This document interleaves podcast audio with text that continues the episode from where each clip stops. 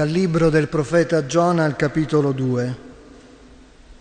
Il Signore dispose che un grosso pesce inghiottisse Giona.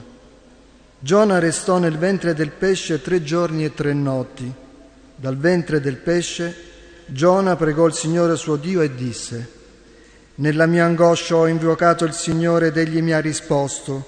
Dal profondo degli inferi ho gridato e tu hai ascoltato la mia voce. Mi hai gettato nell'abisso, nel cuore del mare, e le correnti mi hanno circondato. Tutti i tuoi frutti e le tue onde sopra di me sono passati. Io dicevo, sono scacciato lontano dai tuoi occhi, eppure tornerò a guardare il tuo santo tempio. Le acque mi hanno sommerso fino alla gola, l'abisso mi ha avvolto, l'alga si è avvinta al mio capo. Sono sceso alle radici dei monti, la terra ha chiuso le sue spranghe dietro a me per sempre.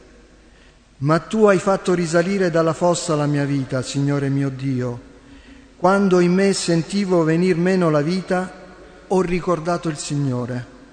La mia preghiera è giunta fino a te, fino al tuo santo tempio. Quelli che servono idoli falsi abbandonano il loro amore, ma io con voce di lode offrirò a te un sacrificio e adempirò il voto che ho fatto. La salvezza viene dal Signore. Ed il Signore parlò al pesce ed esso rigettò Giona sulla spiaggia.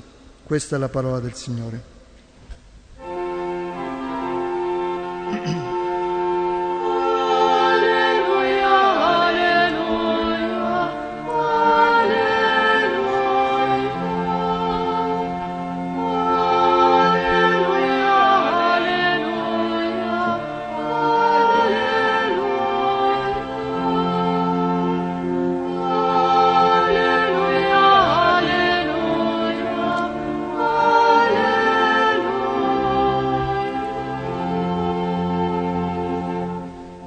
Abbiamo ascoltato questa preghiera che Giona rivolge a Dio nel ventre del pesce, dal ventre del pesce. E la Bibbia ci dona le parole della preghiera e ci aiuta ad esprimerle. E questa preghiera di Giona è un segno, il segno che Dio non, ha, non abbandona l'uomo al proprio destino e che non esiste una situazione in cui non sia possibile elevare una preghiera che liberi dal male. Quando Gesù parla alla sua generazione la rimprovera dicendo questa generazione è una generazione malvagia, essa cerca un segno, ma non le sarà dato nessun segno fuorché il segno di Giona. Il segno di una preghiera che sale a Dio anche nel mezzo di una tempesta, di un male che sembra inghiottire l'uomo, ma che non ha l'ultima parola sulla sua vita. E oggi mentre ascoltiamo questa preghiera del profeta, pensiamo a quanti sono in una condizione di isolamento nei campi profughi, quanti sono nel pericolo della guerra, nei tanti luoghi per cui abbiamo pregato ieri e in particolare pensiamo all'Afghanistan. Sì, la vita del mondo oggi spesso appare come un mare in tempesta, quel mare in cui la barca di Giona fu sorpresa e la tempesta che ancora tante navi che attraversano il Mediterraneo devono affrontare, navi, navi carichi di speranza che il mondo vuole rinchiudere come sotto un abisso. E questo, questo mondo, per tanti uomini e tante donne, è come un grande mare, un mare in tempesta in cui le vite degli uomini si perdono. Ma Giona ci insegna che la preghiera è l'inizio della speranza per rinascere e tornare alla vita. La lunga preghiera che dal profondo degli inferi egli innalza al Signore trova ascolto. In questa preghiera, che come un salmo del profeta, si percepisce la forza di una preghiera che mentre sale al cielo libera anche dal male.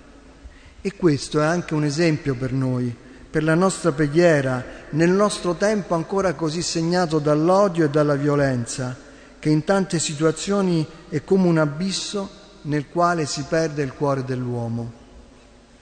Dice Giona, Quelli che onorano idoli falsi abbandonano il loro amore.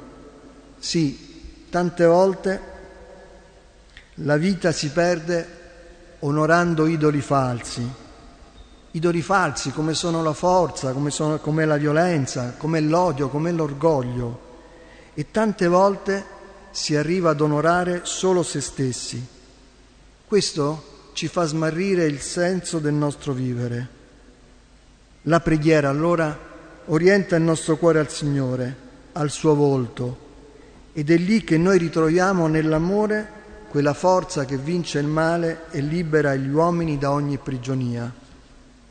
Ecco il segno di Giona, come i poveri di, san- di tanti salmi, come il povero che abbiamo ascoltato invocare il Signore nel Salmo 101 che abbiamo letto, come quei poveri Gesù Giona si rivolge a Dio consapevole della sua situazione disperata e del suo bisogno di essere salvato.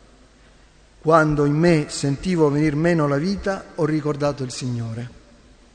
Ricordare il Signore vuol dire non dimenticare che il male può essere vinto perché il Signore ascolta sempre la preghiera di chi si rivolge a Lui con fede e non abbandona neppure colui che si è allontanato se a Lui si rivolge. Giona, dopo tre giorni, esce dal ventre del pesce e viene rigettato all'asciutto. La vita di chi si affida a Dio nella preghiera e nell'amore non si perde, cari fratelli e care sorelle. Gesù offre la sua vita e rivolge la sua preghiera al Padre. Risorge dalla morte il terzo giorno e il compimento di quella preghiera è il compimento del segno di Giona per ogni genera- generazione ed è la vittoria definitiva della vita sulla morte e sul male.